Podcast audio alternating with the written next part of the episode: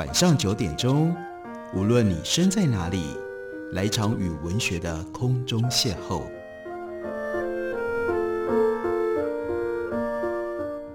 杨照谈书，邀您一同遨游文学世界，认识古今中外的经典之作。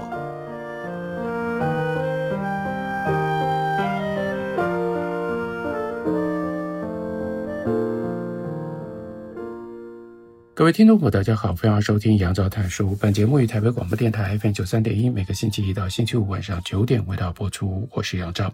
在今天的节目当中，要为大家介绍的是郭长生的小说集，书名叫做《夜行之子》。这本书原来在二零一一年出版过，那最近由联合文学出版公司又出了新版，主要是因为郭长生在今年得到了联合报文学大奖。所以要让读者们可以更清楚地了解郭祥生这一路走来他的文学的路程以及文学的成就，因而联合文学最近将他的《夜行之词》和《祸乡之人》重新出版。的确，在郭长生的文学，尤其是小说的写作生涯当中，《夜行之词》占有非常独特的位置，甚至我们可以这样说，一路到他能够得到联合文学大奖，这写作的转折点所留下来最重要的记录。也就在这一本《夜行之子》的小说集当中，郭长生自己在《夜行之子》的新版序里面有这样的一段告白跟交代。他说：“约莫在上个世纪的尾声，三十出头的我，犹如惊蛰初醒般，意识到自己不得不停笔，而感受到难以言说的一份失落。因为郭长生出道非常早，在一九八零年代的后期，他就以新生代小说作者的身份。”在台湾的文坛受到了重视之后呢，他离开了台湾，到美国，到纽约去念书。但是有一段时间，他开始不知道自己为什么要继续写小说，而有了他的彷徨，有了他的困惑。他说文字技巧，他说文字技巧不是问题，主题铺陈的排列组合，其他作者用的是什么心机，我也都能一眼看穿。我们也要记得，郭长生他是以文学跟戏剧。作为他的主要研究的领域，所以对于文学的技法，对于文学的布局以及各式不同铺陈的方式，他当然不只是作为一个创作者，也作为一个研究者，作为一个评论者，曾经去深究过这一部分，对他来说当然非常的熟悉。可是他的感受是什么？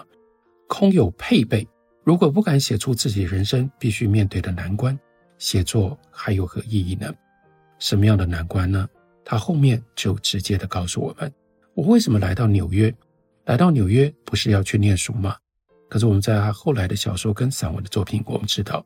去到纽约主要是离开台湾，主要是要离开在台湾他没有办法面对的许多约束跟桎梏。这就关系到下面的一个句子：我为什么无法出柜？因为他那个时候还很难面对自己身为一个男同志。这样一种性别角色的身份，他没有办法面对自己的家人，没有办法面对社会，让大家知道他是一个什么样的人。他没有办法面对自己的真实，这是最大的困扰。然后呢，台湾为什么变得如此的陌生？如果要逃脱，也有方法。如果他继续写小说，他就应该要装出某一种声腔，卖弄一下对理论标签的熟稔，自诩新派实验就可以过关。但那样的作品对人生来说，对他的自己的人生来说，有价值吗？有什么样的价值？所以骗不过自己的是，曾经感动过我的文学艺术作品，都具备了一种类似破茧而出的特质。而那是在一九九零年代，郭强生困扰困惑，面对自己的写作生涯，他感觉到当时的他最深深欠缺的，已经有太多的经典可以观摩。资料田野就在指尖键盘，俯拾即得的这个时代，那是网络开始崛起兴起的时代，所以甚至做研究都不需要辛辛苦苦的跑到图书馆里，或者在旧书堆里，在资料堆里面去寻找了。你只要坐在自己的电脑前面，你要查什么都可以查得到。那读一本小说、看一部电影，还能带来什么样的冲击呢？所有的作者更要自问的，这是。郭晓生问自己的问题，也是所有写作者应该要自己问自己的：我不写又怎么样呢？我非写不可吗？有什么我非写不可的理由吗？如果我不写了，这个社会乃至于我自己个人，到底有什么损失呢？他就说，这些问题曾经一直盘旋在我的脑中，从被视为文坛新锐的二十郎当岁，到隐没于学院体制当中，被行政和研究压力消磨的哀乐中年。郭强生在取得了学位之后，他回到了台湾，参与了台湾东华大学在花莲的创校，所以在那个过程当中，研究了行政各种不同的工作，占据了他主要的时间。他说：“但我一直没忘记的是，那些最后不放弃，让灵魂破茧而出，放手于生命真相一搏的文学作品，曾经带给我的希望。所以接下来这一段也很重要，那是作为一个文学研究者，作为一个文学阅读者，郭向生对于到底什么样的作品是一个作家的代表作，他特别的看法。他说，卡夫卡。”日后虽然写出了长篇巨构《城堡》，也有另外脍炙人口的众多短篇佳作，例如《乡村医师》《饥饿艺术家》等等，但这些作品都没有办法取代卡夫卡的代表作。为什么我们认为《对变》是他的代表作？那一条巨虫所留给世人的震惊跟悲伤。我想郭强生特别要强调的是悲伤，因为我们可以在卡夫卡的《Metamorphosis》这一篇作品当中，感觉到一个人变成了一只虫，他甚至一步一步的跟他的家人如何的疏离，最后他竟然是死于家人对他要求他进到房间里，对他丢了一颗苹果，苹果扎在他的背上产生的伤口，最后他绝望而死，是这样的悲伤，如此的真实，让我们可以体会到，虽然那是一个寓言故事。但好像跟每一个曾经和家人、和周遭社会、周遭的环境有过那样一种格格不入挣扎的人，我们都能够体会，我们就像是卡夫卡笔下变成一只虫的那样特别哀伤的存在。他接着又举了一个非常特别的例子，他讲的是 Steven s p i e b e r 他不是一个小说家，他不是一个作家，他不是一个拍电影的大导演。大制片家吗？他说：“对一些在世人眼中已算功成名就的艺术家，如果不是中晚期某一部作品横空出世，早期的作品难保不会因为口味潮流的更迭而逐渐被淡忘。例如 Steven Spielberg，光是《大白鲨》和《E.T.》刷新影史票房纪录，那又如何呢？纪录总是还会再被打破。还好。”对于郭强生来说，他最重视的是 Steven Spielberg 拍出了《Schindler's List》辛德勒的名单，那是来自于 Steven Spielberg 他自己作为一个犹太人，成长经验当中挥之不去的孤立以及假装坚强，家族遗留在他基因当中，隐隐对于生存遭到威胁的恐惧，那无一不是他其他卖座巨片当中。可以被指认出的个人标记，但是之前，Steven Spielberg 只是一直打擦边球，一直到他拍《Schindler's List》辛德勒名单当中，亲力亲为，他甚至自己背起了摄影机，奔跑在众多临时演员重现的那是集中营的景象，在那个集中营的押送队伍当中，虽然这是他自己导的电影，虽然这些不过就是临时演员，但是他好像。重新回到他自己的血缘当中，犹太人曾经遭到迫害的那样的一个历史的情境底下，他从镜头当中看见了自己，看见了被屠杀的家族。接下来，郭强生又引用卡夫卡在日记当中的一段话，对这种译文反顾描写的最为传神。卡夫卡说：“我脑袋当中装着庞大的世界。”可是要如何解放它，并且解放我呢？而又不使得它被撕裂呢？我宁愿它被撕裂，也不愿意它压抑或者是埋葬在我的心底。我是为此而存在的，这一点我十分清楚。也是出于类似的自觉，所以郭强生写出了这一本《夜行之子》，而且《夜行之子》是他在停笔有十三年的时间没有写小说之后，破茧而出，那就是他要解放他脑袋里面庞大的世界。什么样的一个庞大的世界？那就是关于男同志的感情的世界。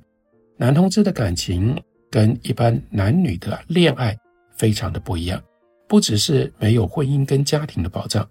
更进一步的，他们要面对这个社会各种不同的歧视，尤其是在郭强生。他自己经历以及他回想的那段时间当中，男同志他们通常都必须要过双重的生活。也许他们有婚姻，甚至他们有家庭有小孩，但是他们没有办法一直没办法消灭自己内心当中另外一份情欲，另外一种感情的追求。他们要么必须要努力的压抑隐藏自己真实的身份，要么就必须要在社会黑暗的角落。去过那种不只是被别人歧视，而且自己会产生强烈罪恶感的生活。所以他说，如果不能面对这种悲伤的真相，快乐其实都是假的。多年来一直不愿意被外人发觉的悲伤，早就已经证实了我的家族、我的感情世界。因为作为一个男同志，跟自己的家人是最难处理的一种关系。对于所有其他人来说，家庭是避风港，家庭是感情最后依赖的地方。然而，对绝大部分的男同志来说，家庭、家族都是伤痛，因为他们没有办法让家人、家族都能够接受他们这样的身份，因而他们就变成了使得家族、使得家庭分崩离析的主要的因素。所以他说，分崩离析已经是必然的当下，我害怕从此再也找不到自己。书中的每一篇故事是在怎样的情境当中完成，至今依然历历在目。那是我生命当中颇为黯淡的一个阶段，在世贸大楼与一零一大楼之间，从九一一事件到母亲过世，怎想得到这些生离死别只是接下来更大崩塌的前奏？我们刚刚在这段时间当中度过了九一事件二十周年。所以在这样的一个时间点上，由夜行之子的重新出版，重新来读郭强生的《夜行之死》，就有了特别的意义。我们休息一会儿，等我回来继续聊。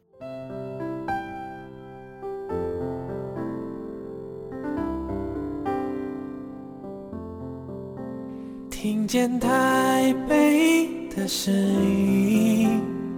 拥有颗热情的心。有爱与梦想的电台，台北广播 FM 九三点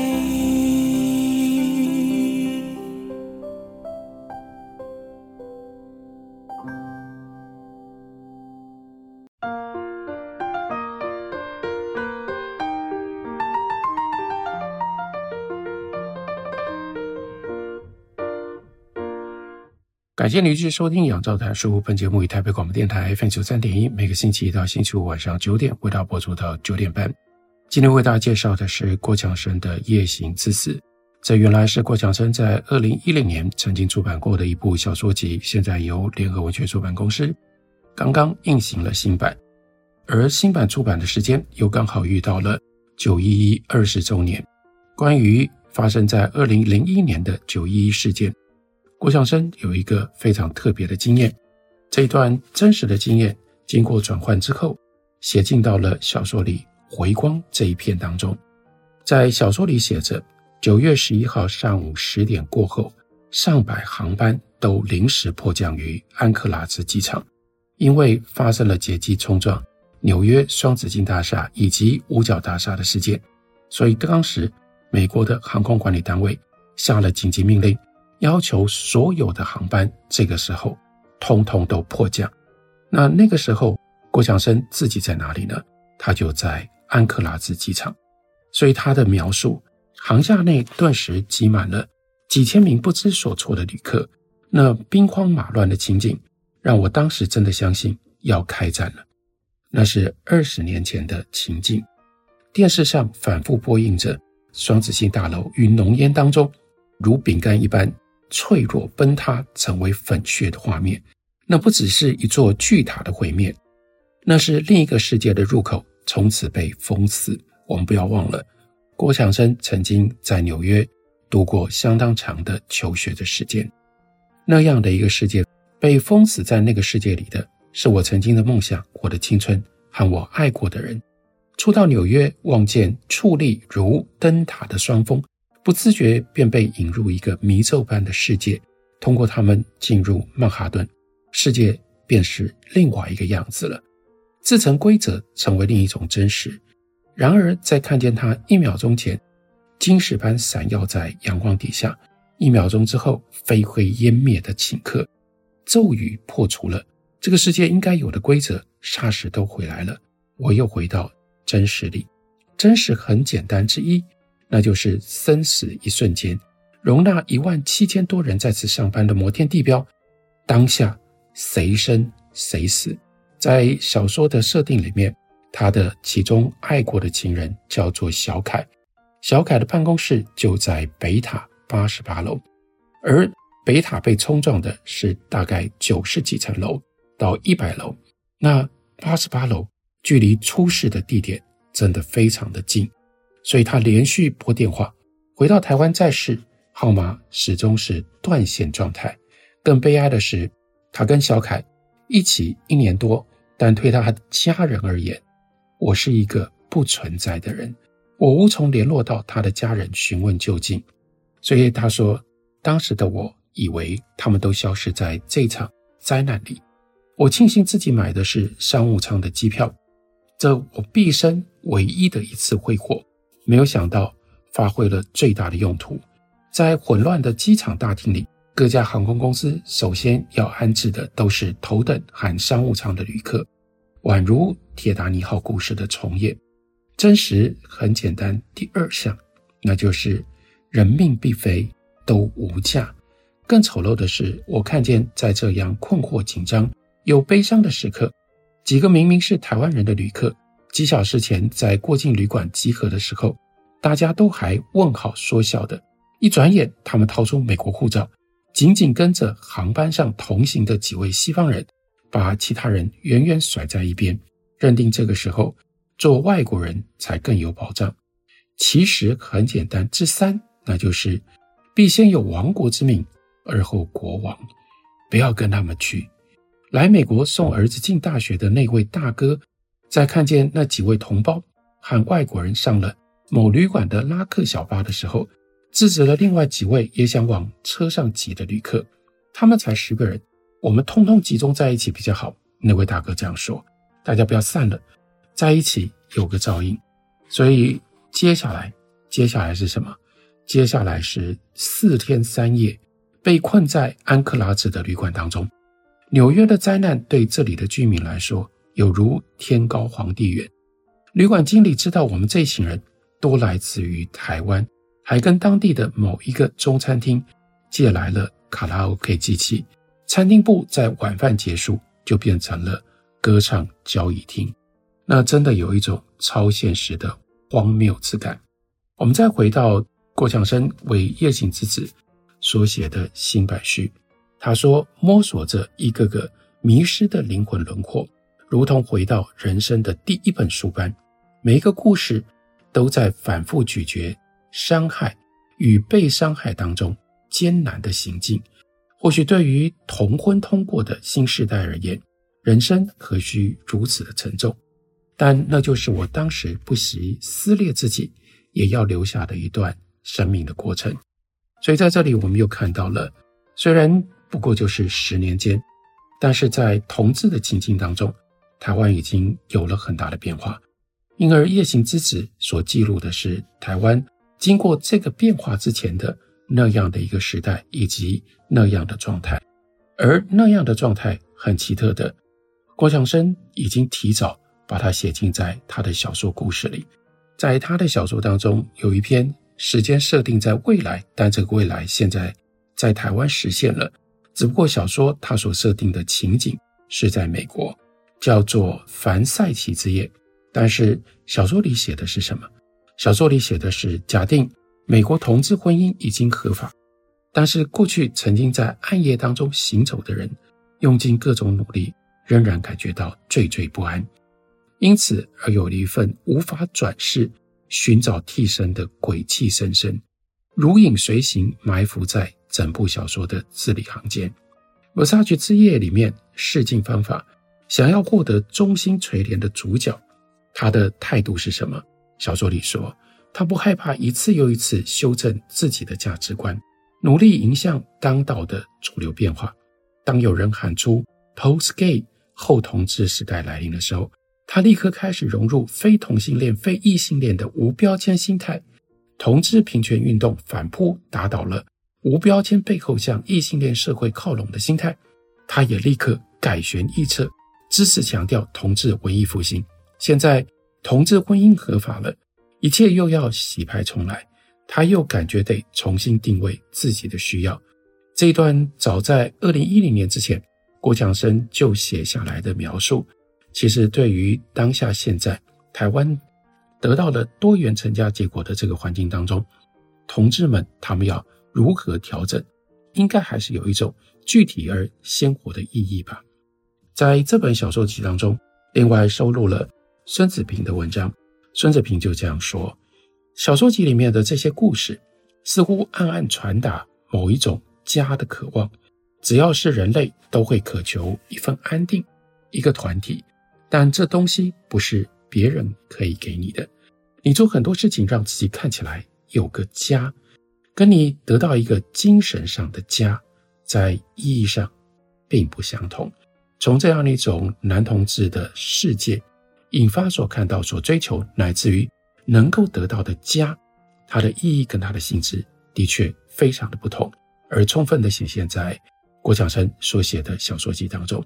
孙子平访问郭强生，他就记录郭强生说，他并不讨厌中年，中年的性欲，中年的肉体，中年的爱情，种种诚实又袒露的观察，见诸于小说当中，例如君无仇、转世替身等等，并未已有伤感的插痕。就像当访问结束的时候，孙子平眼中看到。郭强生只身站立在西门町，满街行人穿梭，年轻男孩女孩滑笑经过，却完全无碍于摄影师捕捉郭强生眼中那抹凝视世界的自信。在访问当中，郭强生说：“如果只看见自己失去的，不看获得的，自然会觉得青春逝去多么惆怅。但是到了中年，开始有能力影响社会，甚至传承。”而且真相会慢慢的浮现，就看你敢不敢看。郭向生在访问当中又说：“能够知道真相是什么的人生，才是真正的自由。”这句话应该也充分的表达出他之所以在离开小说创作十三年之后，重新开笔写了这一本《夜行之子》最重要的用心用意吧。郭强生真切的表达。为了那些曾经在夜路上与我擦行而过的同行者，总想问一声：后来的他们好吗？